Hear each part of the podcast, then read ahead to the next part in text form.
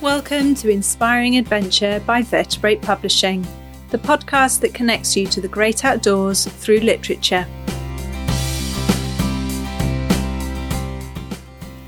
Quest into the Unknown by Tony Howard was highly commended in the outdoor book category at the Outdoor Writers and Photographers Guild Awards for Excellence in 2019. We are all climbing, where we are and with the gear we use in no small part due to Tony Howard's quest for adventure. Tony Howard rose to fame in 1965 as a member of a group of young climbers from northern England who made the first British ascent of Norway's Troll Wall, a climb described by Joe Brown as one of the greatest ever achievements by British rock climbers. Tony went on to design the modern sit harness now used universally by every climber in the world, he founded the company Troll Climbing Equipment, but never stopped exploring, and Quest into the Unknown is his story. Chapter 1, taken from the audiobook, is what follows here. You can order the audiobook, and the links are available in our show notes, and it's also available to order as an ebook from Kindle, Kobo, iTunes, and Google Play. And you can also get the hard copy direct from the Vertebrate Publishing website. Part 1 Chapter 1 Early Days Part 1 I belonged to that generation which saw, by chance, the end of a thousand years' life. Cider with Rosie, Laurie Lee. The day I was born was a momentous day. Mum and Dad must have wondered anxiously about the world I was entering. It was Britain's darkest hour, the eve of the World War II Dunkirk evacuation in May 1940. Over 7,000 men were rescued from the beaches of northern France on that first day, and over a third of a million on subsequent days. I, of course, knew nothing of it, but soon after my father was sent to work in London at the time of the Blitz, which lasted from September 1940 to May 1941. Bombs fell on London for 76 consecutive nights, killing over 20,000 civilians and destroying more than a million houses. Worrying days for Mum, though Dad wrote often and whenever possible came home to Greenfield, the village where we lived on the edge of the Pennine Moors in the West Riding of Yorkshire. Rationing of food and petrol was introduced the year I was born, and continued throughout the war. Bread escaped rationing, but was in such short supply that it had to be sold a day old, when it would be going stale, and could consequently be cut into thinner slices. The shortage of food was so great that on my fifth birthday, three weeks after the end of the war in Europe in 1945, food rations were reduced even further. The weekly bacon allowance went down from four ounces to three ounces, cooking fat from two ounces to just one, and the meagre meat ration of one halfpenny, half an old penny, per family had to be taken in corned beef. Supplies of food continued to be so short that bread was finally added to the ration list a year later and was not removed until 1948. Rationing of other foods continued until 1954, when I was 14, and the last item, meat, was finally taken off the government's list. Mum used to make rag puddings to make the meat go further. They consisted of chopped up pieces of meat with onions and gravy, wrapped in suet pastry, tied in a rag, and boiled in a pan on the fire. Cheap and saved electricity, too. Raiding our pantry to make a swift treacle butty when no one was around, or sticking my finger in the jam jar, became habits. Mum never said anything. Dripping butties were another secret delight, the best bits of dripping being the dark brown bottom layer. Mum always knew I had been in the jar, as the top crust had to be broken to get at the juicier layer underneath. My sister Catherine was born a couple of years after me, and with Dad still working away, Mum worked hard bringing us up. Despite the difficulties of life at that time, our home was a happy place, surrounded on three sides by fields. It seemed everyone knew everyone in the village. Nestled beneath the western edge of the Pennines, Greenfield is overlooked by the wild moors and jutting gritstone crags of Chew Valley. These cliff-rimmed hills, which I still think are the nearest thing to mountains between Snowdonia and the lakes, were to be my childhood playground, and had a huge influence on my life, but not before my formative years in the friendly warmth of the village community. A cousin of my mum's lived just across the road, with his family, including a couple of lads about my age. My auntie lived down the lane with her family, including two daughters, also of a similar age to me. My uncle and his wife also lived nearby. Sadly, both my mum's parents died young, and I never met them. But my dad's parents lived in an old stone cottage in a small hamlet just up the hill from us, across some fields. Other relations from both sides of the family also lived in the village, where, as in many northern villages, our life revolved around the Methodist chapel. Sundays were not my favourite days, as I had to wear Sunday best and attend Sunday school. I could never relate to the Sunday school classes and hymns, though the pictures of desert scenes with their dunes, palm trees, camels, and exotically garbed people always intrigued me.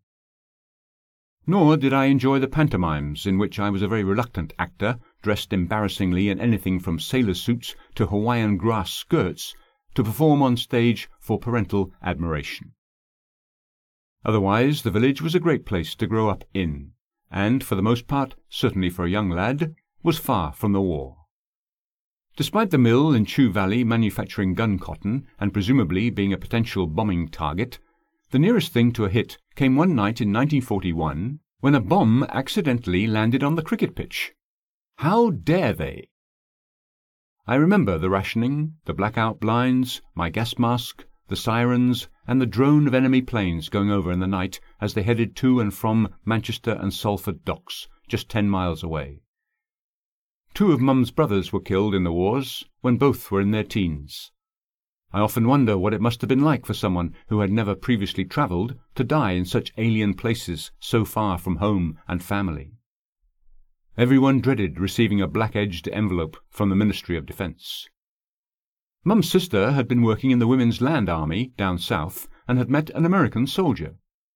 They came up to see us and the rest of the family in Greenfield and were married soon after the war, moving to America where she stayed, a major step for a country girl in the 1940s. I remember the first bananas and pineapples coming into the village in 1946 and everyone making such a fuss about it. The Dig for Victory campaign was still promoted every week by the BBC, and we worked in the school allotments one day a week, growing vegetables just as my dad and everyone else did in their gardens at home. School dinners were good, and I ate everything that was put on my plate. What with the Great Depression of the 1930s and then the war and rationing, it's no wonder people with rickets were still a common sight, as were men in uniform or with missing limbs and burnt faces. A large house at the entrance to Chew Valley was then a recuperation home for injured soldiers that we used to visit on special occasions, such as Whit Fridays, when the brass bands were out in full force and there were games and competitions in the field near the cricket pitch. Primary school was just five minutes' walk down our lane. Sometimes Mum would walk with us on her way to or from the shops, otherwise I would go with my sister or friends. There was no paranoia about kids being out without their parents in those days. School itself was fine, we all knew each other and enjoyed our time there, learning our three R's, as well as art, music, history, geography, RE, and PE. The map of the world on the classroom wall was predominantly pink, the colour of our empire, on which the sun never set. We used old-fashioned nibbed pens that were provided by the school and dipped into inkwells that were set in our desks and filled each day by an ink monitor. After school I would be off into the fields with my mates, damming streams or up trees and generally doing what boys do. Looking for birds' nests was a springtime hobby, frowned upon these days, I know. But we never damaged them. The fun was in finding them once, trying to climb a big sycamore with no low branches, I hammered in some six-inch nails to make a ladder. I had discovered what aid climbing was, but didn't know it. Inevitably, one of them came out, and I tore my leg badly on the nails lower down, resulting in a real telling off from my mum once she had recovered from the shock of all the blood and my ripped trousers. Autumn meant raiding orchards. The stolen apples were usually small and sour, but it was worth it for the fun. Inevitably, I would arrive home dirty to be asked yet again by my long suffering mum why I hadn't come home from school to put my old clothes on. Washing clothes was not easy in those days. No washing machines, just a boiler, Toss tub or dolly tub, and mangle.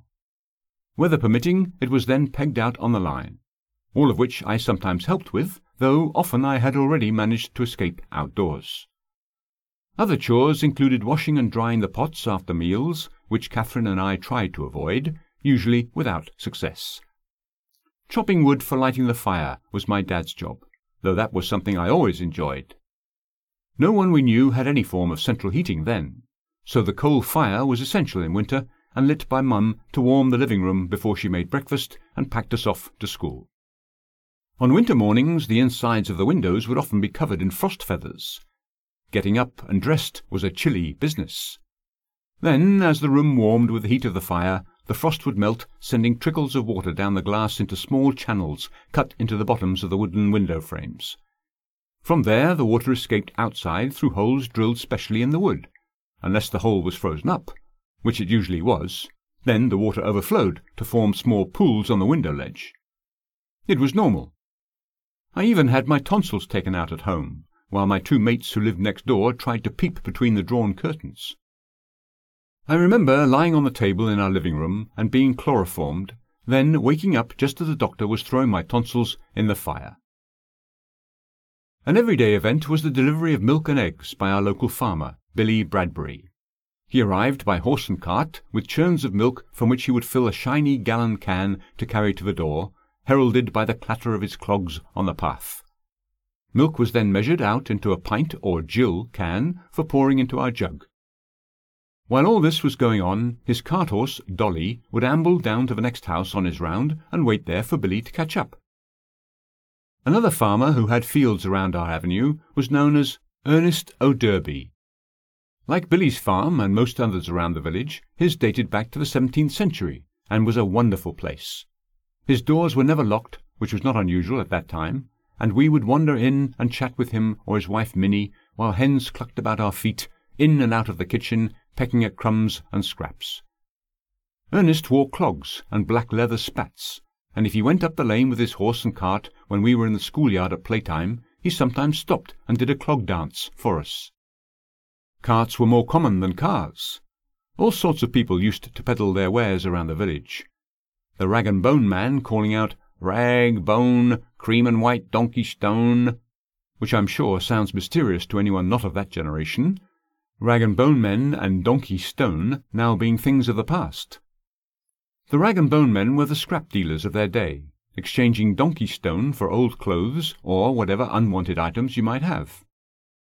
The stones, the size of a block of soap, were originally used in northern mills to clean greasy steps, but the idea soon caught on, and they were used by housewives to give their doorsteps a clean and decorative finish.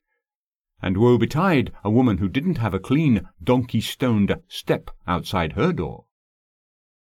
The knife sharpener was another regular, also with his horse and cart. The crumpet lady came on foot with her large basket of delicious home-made crumpets and gypsies or tinkers were not infrequent callers, with a ready curse if Mum did not buy something. Mum walked half a mile to the shops most days with her wicker shopping basket for fresh food, bread, butter, veg, and the like. The village co-op was a great place. A barrel of butter was always open on the counter, as well as a side of ham for carving. There was always time for a friendly chat while purchases were weighed out, poured into paper packets, then neatly folded, before the divvy and ration book were stamped and signed. There were also four bakeries in the village, and two fish and game shops with rabbits and grouse hanging outside. The aptly named Mrs. Cotton owned the village's haberdashery shop, and a hardware store sold all the essentials for farming, gardening, and household repairs. On the edge of the village, the blacksmith usually had a couple of cart horses tethered by the open door, and the sound of hammering rung from inside the smithy as their shoes were shaped on the anvil. There were four pubs, too, though to my knowledge my parents never went in them. The nearest my mum ever came to drinking alcohol was a glass of sherry on Christmas Day, which she always said made her tiddly. Tony dedicated his life to travelling the world in search of unclimbed rock faces and remote trekking adventures. The scale of his travels is vast. He has visited all of the North African countries, much of the Arab land of the Middle East, the mountainous regions of Scandinavia, Canada, and the rocky spine of the Americas, the Himalaya, remote Indian provinces, Southeast Asia, Madagascar, South Georgia, and Antarctica. This book, The Last Word in Adventure Travel, takes the reader from Tony's youth spent developing the crags of the English Peak District via whaling ships in the Southern Ocean, thousand mile canoe trips in the Canadian Arctic, living amongst the Bedouin in the Rocky Mountains of Jordan, to the insulated opium tribes of Thailand. Tony Howard's quest into the unknown is the jaw dropping account of a life of adventure that is the very definition of true exploration. And you can hear the rest of this audiobook, which is available from audible.co.uk, or order the ebook from Kindle, Kobo, iTunes, and Google Play. We're social, so catch up with us via Facebook, Twitter, Instagram, and YouTube, or sign up for our newsletter at v-publishing.co.uk.